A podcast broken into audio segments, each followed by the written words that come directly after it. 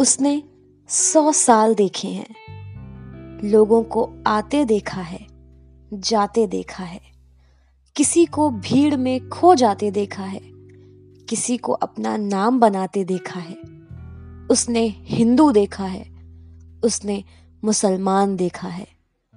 उसने बीज को वृक्ष बनते देखा है, उसने श्रृंगार देखा है, उसने संघार देखा है।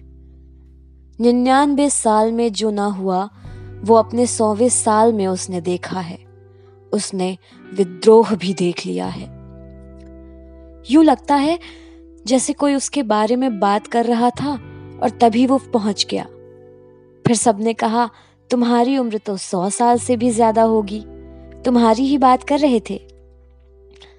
जामिया को अपने सौवे जन्मदिन की हार्दिक शुभकामनाएँ।